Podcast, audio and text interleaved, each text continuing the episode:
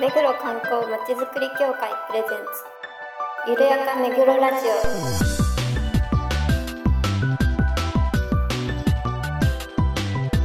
この番組は目黒に関することをゲストを交えてゆるやかにお届けする観光トークバラエティです。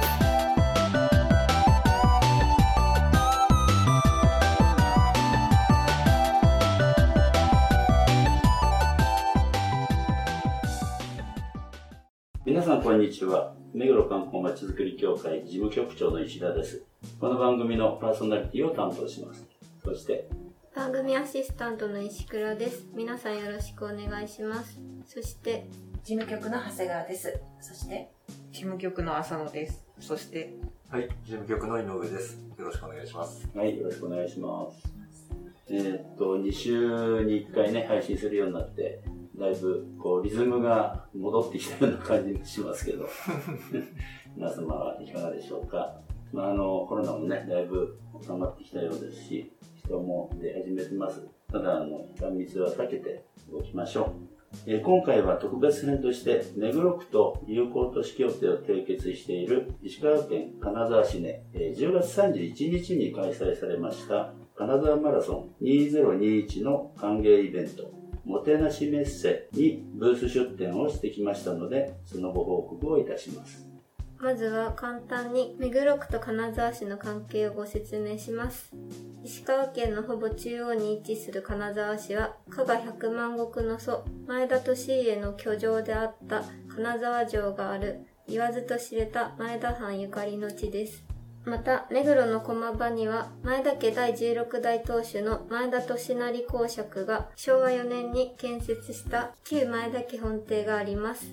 これを縁として、目黒区と金沢市は平成29年10月28日に友好都市協定を結びました。はい、そういうわけで、目黒区と金沢市は、これまでに様々な交流を重ねてきています。金沢市からは、目黒の区民祭りや女神祭りなど、特産品のブース出店や、旧前田家本邸などで、目黒区民に向けた金沢講座を開催。また、7月には総合庁舎に氷室の設定を届けるなど、交流の絆を深めてきました。そして、目黒区からは、金沢百万石祭りで、えーブース出店や百万石行列への参加、そして今回のもてなしメッセでのブース出店などです。このもてなしメッセでは、会場の金沢駅もてなしドーム地下イベント広場で、協賛企業など23団体が様々なブースを出展し、参加受付に訪れるランナーをおもてなししました。はい、あのー今回ね、えっと、いつもは参加者数1万3000名というところを縮小して1万名にして開催ということのようでした。ただ1万名がね、受付に来るわけですから、すごい人で、あの本当に次から次へと配っちゃうと、どんどんどんどんな配るものがなくなっちゃうというような状況もありました。私も初めてだったんですけど、井上さんもね、初めて。そうですね。あの、まあ、我々のブースでは、まあ、観光案内で普段我々の方でお配りしているものとか、あとはまあ、観光検定と、うんうんえー、目黒観光大百科まあ、いろんなプロモーションをさせていただくことができたかなと思います。そうですね。石倉さんは久々に行ってどうでした？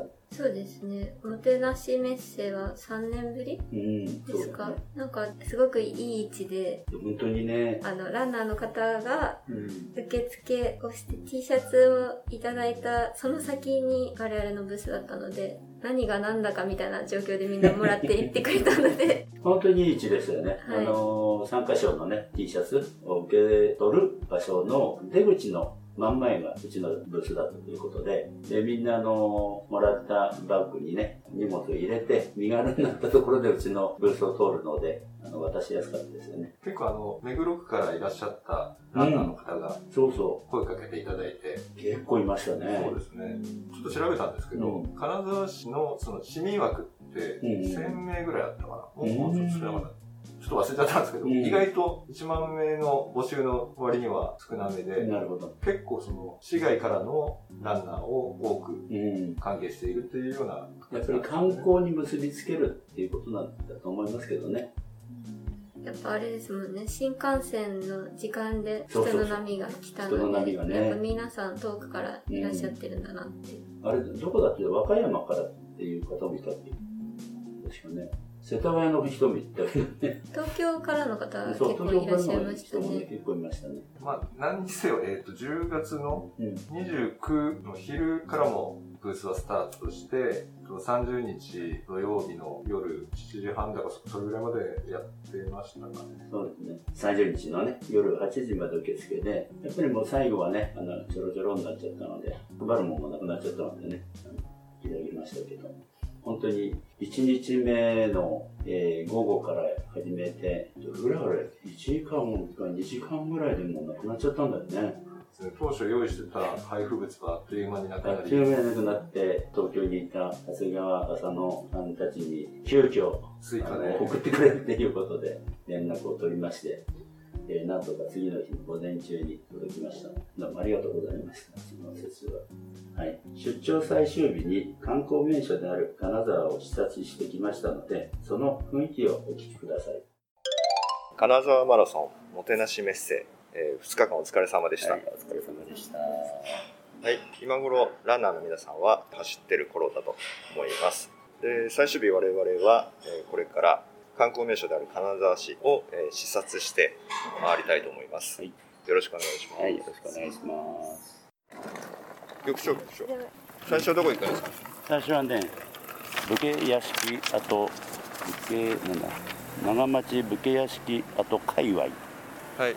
えーとこれからホテルトリフィートを出発して武家屋敷に向かいます 長町武家屋敷跡界隈へ向かい、大野小用水に沿って歩く我々一行は、旧加賀藩士高崎跡や武家屋敷跡野村家、江戸時代の加賀藩における武士の最高職、加賀八家の一つ、前田土佐の上家資料館を訪れました。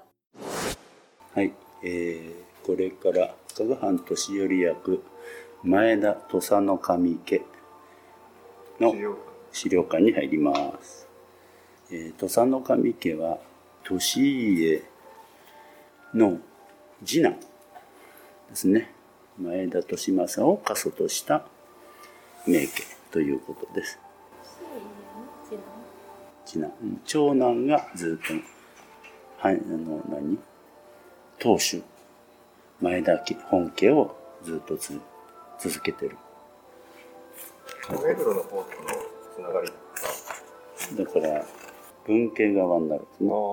ただここで一緒になってるからね養子をもらって。ここでって言っちゃってます。ああそっか。えー、9代？っていうか、来たっていうだけですね。養子に来たんだよねこの人がね吉安さんが。直系から？青より。直系の一番下の人が養子でこっちに来てる、うんこの後どうなってるかわかんないけうん、なんで？なんで？って思っちゃいますね。何があったんだ？どだからあの男子が生まれなかったのかもでもここにしれないいるんです。ここね。ううん。ん、不思議や。ねえ。はい。じゃあ中に入ってみます。第二展示室では令和3年度企画展消息文かなの所蔵が開催されているようです入ってみます。古文書で消息といえば消息文。すなわち金文字主体で書かれた書状のことだって。へえ消息不明やその後の消息を尋ねるなどといったことの人や物事が記録されている書状のことであって、合ってないです、合ってない？うん。なってないね。どういうこと？消息っていう言葉自体は今は消息不明とかうん。そういう意味で使われますけど、うん。本来は本来はじゃない。ここでしょ？しかし古文書で消息といえばあ、そうか。ん。これ上だけ読んだからですそうそうそう。今はね消息不明とか。そういうことでしか使われないけど、昔はこの書状のことは消息。って言ったんですね、消息文の金文字だよね。ひらがなは女手とも呼ばれ主に女性が用いた文字であることから消息文の書き手は女性が中心ですっていう。ふうになってますね。なんでそういう漢字使うんだろ消息不明とか言ったらほらお便りがないよってことなんじゃう。ないあ、なるほどね。素晴らしいことなんじゃないかなと思いますけど。まあ、確かではないけど、その可能性がこんな感。じの雰囲気ですね多分そうだね。それちょっと腑に落ちそうだな、今。あの、武家屋敷跡ね、なえっ、と、界隈歩いてみましたら、あの、いい街並みで、月の塀がね、あのずっと並んでるようなところで、またあの、この大野小用水が、なかなかいい風情をね、そうですね。またあの、高田家、あとは長屋門でしたっけ？あれがそう。高田家は馬屋があったとこ、中元部屋と馬屋があってるじゃないですか。あそうですそうですそうですそれが高田家だよね。はいそれから野村家は結構、えー広い家で、庭に滝が流れてるような感じですよね。あのお茶室もあって、なかなか見応えすごいが。ね、すごいねあの広かったよね。物も資料もいっぱいうん。保管してあって見応えがあってすごく疲れちゃいましたね本当にね、あの、庭の風情もなかなか良くてね。体力を奪われたうん。階段の上り下りに体力を奪われました あ、お茶室に上がるね。なんかあの階段疲れませんでした？あの、毛上げっていうか、あの、上がる一段が高いからね。あと石だったしね。なるほどそこを裸足で上がるので、ちょっと、えー石倉さんの体力を奪ったのかもしれません。なかなかの見応えのある。あと、蔵造りのね、あの、日本刀とか、うん古いお金とかはい。展示されておりました。まあ、結構歩きましたけど、うんずっとそういう写真映えするようなま街並みがずっと続いて、その途中にちらほらそういう旧家の屋敷が残っていて、うんまあ、そこを見学できるみたいな、もうずっと飽きずに歩いていられる感じ大きい家がありましたよ、本当に。で、まあ、あの、個人の家で。前情報というか、多少やっぱ知識を持っていった方が、より楽しめるだろうなっていう言ってたんだよね。はい。だからこの、あの、前田土佐の神家資料館、ここはまだ建物自体は新しいですけど、中のね、あの、展示物、なんかの AR っていうのがあって、で、展示のところに AR って書いてあるところがあるんですよ。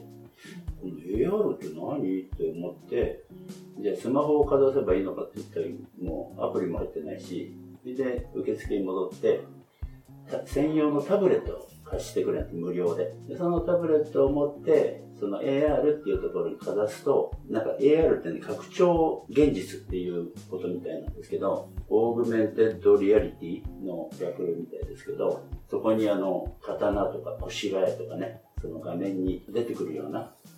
そうですね。あの、ちょうどその庭園が改修工事でこう、幕が張られて、実際見えなかったんですけども、その AR 端末をかざすと、その四季折々のその庭園の映像がこうん。う、見られたりとそか。の何裏、後ろに見える画像に重なって見えるっていうことですかね。あとはなんか普通に補足説明の VTR ああ、そんな感じだった。流れただけだった取り留めのない話で申し訳ありません。はい。あの、なかなか、あの、いい街並みで、本当にね、古い家もまだまだ残って、木造の3階建てとかね、ありましたけれども、はい。行ったら街を歩いていただけると楽しめると思います。この後、近江町市場で昼食をとり、小山神社を参拝。目黒区駒場の旧前田家本邸から金沢に移設された煎茶室があるという清村閣への道を探していたところ、これまでの現地レポートを挽回してくれる現地の方との奇跡の出会いがありました。詳しく案内をしていただいたので、その模様をお聞きください。する人、ボランティアの人がおいでるんです。えでも今はほら、お詳しいし、少しだけ。わかりやすいですから、あそうぜひお願いします。うん少しだけ。ええ。ー金沢城、えー、28.5ヘクタール、8万5千坪あります。石垣が周り中にたくさんありますから、見て歩くと、えー1時間はかかります。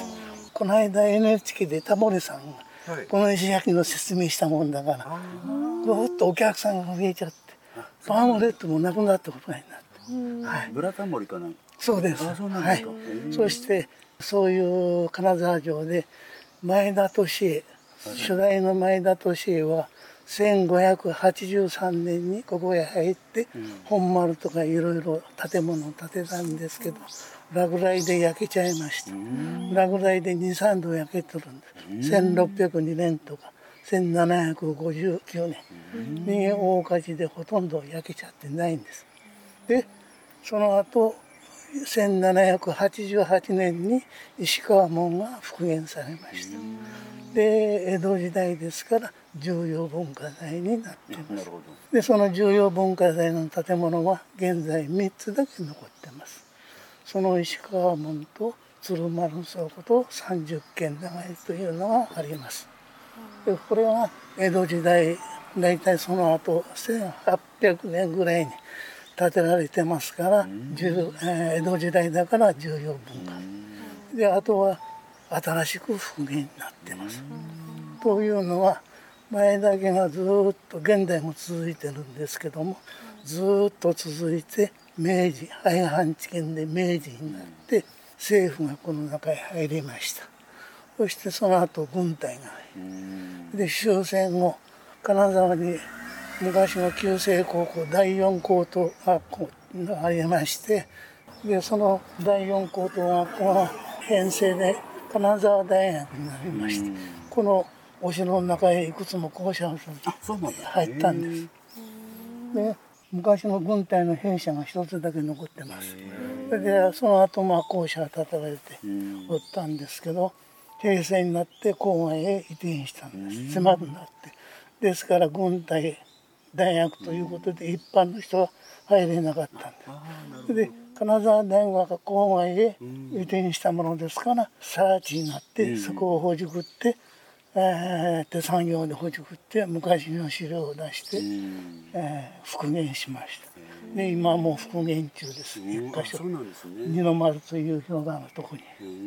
で終戦後まあ移転した後にあの復元したのが50件長屋ってあるんですがパンフレットに載ってますけどこれが復元したのは平成の13年。それでその他に家屋門っていうのがあるんですけどこれは金沢城の大手門から入ってきた将軍にあたるんです。この復元が平成の22年。そしてこの50軒長の横に走る門ってあるんです。けどこの門と玉泉丸庭園というのは6年前に復元されて新幹線通って天皇陛下さんがいらっしゃってましたそういうのがあるそしてこの後ネズミタウンというのは去年の7月に復元されたはいまだ新しい。ですだけどこれも予算がかかってます。約20億の予算ででここにいろいろ校舎があってそれも玉泉丸庭園っていうのは二代目藩主と品川さんの奥さんのお名前で玉泉園寺でその人がまあ手がけてこういう回廊式のお庭を作ったんですけどそれをあ6年前に復元したということです。ですから今になっていろいろと復元をしてどんどんじゃあ復元されていくわけですね。そうですね。まあ予算の金もあるでしょうし、はい、いろいろとあって、そうですね。はい、作ってます。ありがとうございます。そういうことです。とてもお詳しくていやいや、あのご説明もすごく聞きやすかったんですけども あのご関係者のいや関係でないです。何も関係ない。でどうしてそんなにお詳しいし、うーん、いろいろ資料もありますし、はい、うん、まあ聞き覚えたちゅうか、少しだけだけど、本当はね、ボランティアの人がね、講習を受けて、そのいろんな資料を持って案内してくれる。そうすると資料があると、いろんなことが全部書いてありますから、うん、そういうう人がいらっしゃいます。で、ここ、お庭はお庭だけのうん。金沢城はそれぞれね。そっ。ちの部署があって、あの案内されているね。全部ボランティアで無料ですから。年寄りの方がいらっしゃいます、はい、どうぞお申し込みになありがってくとうございあの私どもあの目黒区なんで東京の目黒区なんですけど、今16代の当主さん、はい。前田さんがね、はい。お住まいになってるんですよ。あで駒場にあの前田家のはい。はい日程の跡もあるので、あはい。そんなので、ね。えっ、と前今17代目かな。前田利立土地光やったかなあの人東京のお住まいですからそうなんですね。はい、なんかことあるといらっしゃってそうですね、はい。参加されてます。でうちのあの教会の名誉会長があのタモリさんなんで。ああそうですか。はいはいはい。何かのねご縁なんでしょうけど、どうしてここでいろんな人にご案内されてるんですか？あ私はここ散歩したら毎日。ああ、そうなんですね。たまたま通りかかったって言ってそうです。あそうなんですか、はい。それでこれ見てるもんだから、はいはいはい。大体、あのー地図見ておいでる人には、声をおかけ一人ですから。はいうん。ありがとうございます。やっぱあのーいろいろおいでると、金沢市の地図わからないからね。うん。そうですよねそれで、お声してずーっと散歩して、家に帰るんです。ああそうなんですねすいませんいやいやいや。お足止めさせてあいやいや、あの、ごゆっくりと。はい。ありがとうございます、で、ここは前田利恵のお松の方。そうですね。はい、お祭りさん、お宮さん。であのーそれは小山神社っていう、その横にね、ちょっと金谷神社って、そのそこにあるんですけど、横に。金谷神社。はい。この小山神社の中にね、こういう、これが金谷神社というんですけどそれはね、二代目藩主から、あのー奥さん。と、それからずっと現代までの、あの、藩主さんと奥さんをお祭りして。る。そうなんですか。はい。金谷神社。はい。へえ。あのーその藩主の名前は立札に書いてあります。なるほど。今そこへ上がってちょっと右の方へ行くと、あのー二代目藩主年南から現代までずーっと藩主の名前、そして金谷神社とそれで塀があってその奥が横が小山小神社山神社じゃあちょっと拝見させてもはいらいます、はいどうぞ。はい。ステンガラスの三門があります。そうですか。はい。はい、ありがとうございました、ここ今見えるはずやそうですかあのー光が入るとね黄色とか赤とか紫が綺麗に見えるんへですえ。普段はあんまり見えないことも。ある、うん。まあ、ガラスはあるのは分かるんですあなる光って見えないかわかりましたありがとうございます。らいいえお粗末でいいえ、あの大変助かりました、はい、はい、ごありがとうございます。失礼しはいます。失礼します。本当にね、あの、小山神社の裏手、金沢城との間の道の案内図を見て、あの、どこをどうやって行ったらい。い。かね、なんて話をしてい。ったら、不祥さんとあの方が、お迷い。ですかみたい。なことですねうん話しかけてくれて、ここに行きたい。んですけど、どうやって行ったらい。い。ですかねって言ったら、い。ろい。ろお話をしてい。ただきました。で、あの、金沢城の説明とかもね、すごく詳しくて、で、私あの、この、えインタビューのところで、一つ間違えてることが ありましたので、ちょっと訂正させてください。あの、今、目黒区の本場にも、18代ですね、ご当主、前田利康さんが、あの、いらっしゃいますということで、えインタビューでは16代って言ってたようなので、大変申し訳ありませんでした。訂正させて、えーいただきます。はい。井上さんどうでした？あの、まあ、たまたま本当に声をかけていただいて、で、ガイドの方か、施設の関係者の方かと思ったら、全然そんなことはなくて、まあ、お近くにお住まいで、うんあの、普段の散歩コースだということで、独自で勉強されて、すごく詳しくて、まあ、本当にわかりやすく案内してくれるね本当にいいうん。ご趣味というか、尊敬しましたね。石倉さんはどうですか？そうですね。小山神社を見終わった後にお話いただいて、もう一回、なんかその、うん見落としていたところがあったので、戻ってね。戻ってみましたけど、その、不詳さんに出会わなかったら普通にスルーしてたなっていうところがあったので、本当に助かりました。はい。これ、あの、インタビューお聞きになってどうですかね？長谷川さん。あなんか本当に優しい感じで、うんあの、こういうのがおもてなしなんだなっていうああ、そうですね。うん。あの、参考にさせていただきたいなと思ってますね。浅野さんは？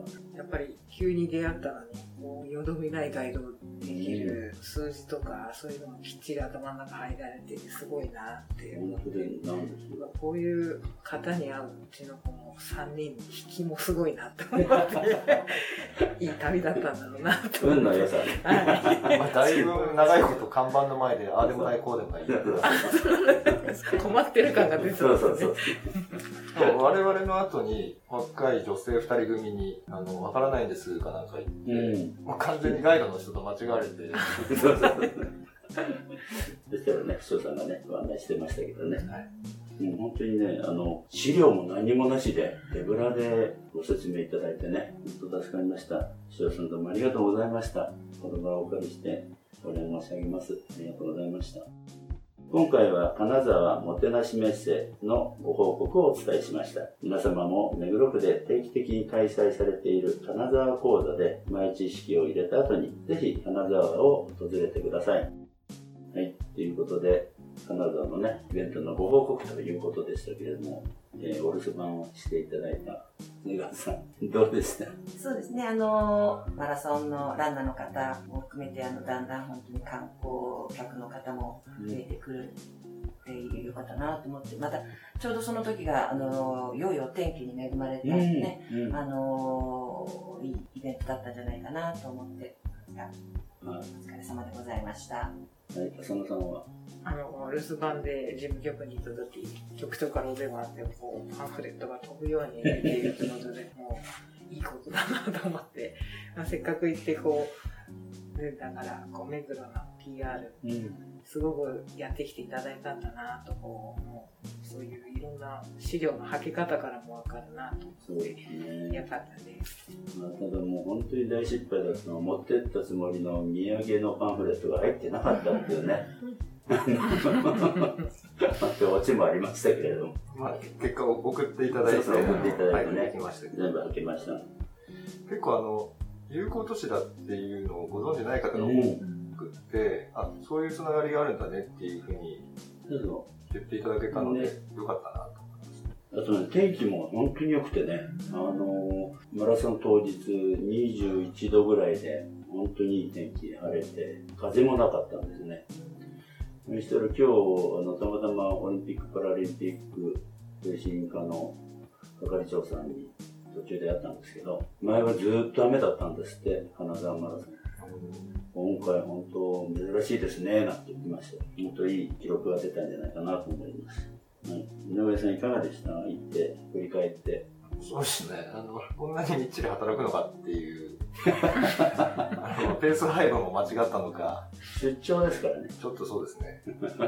がっつりなんだなっていう。はい、釣り。2日目はね、もう朝から夜まででしたからね。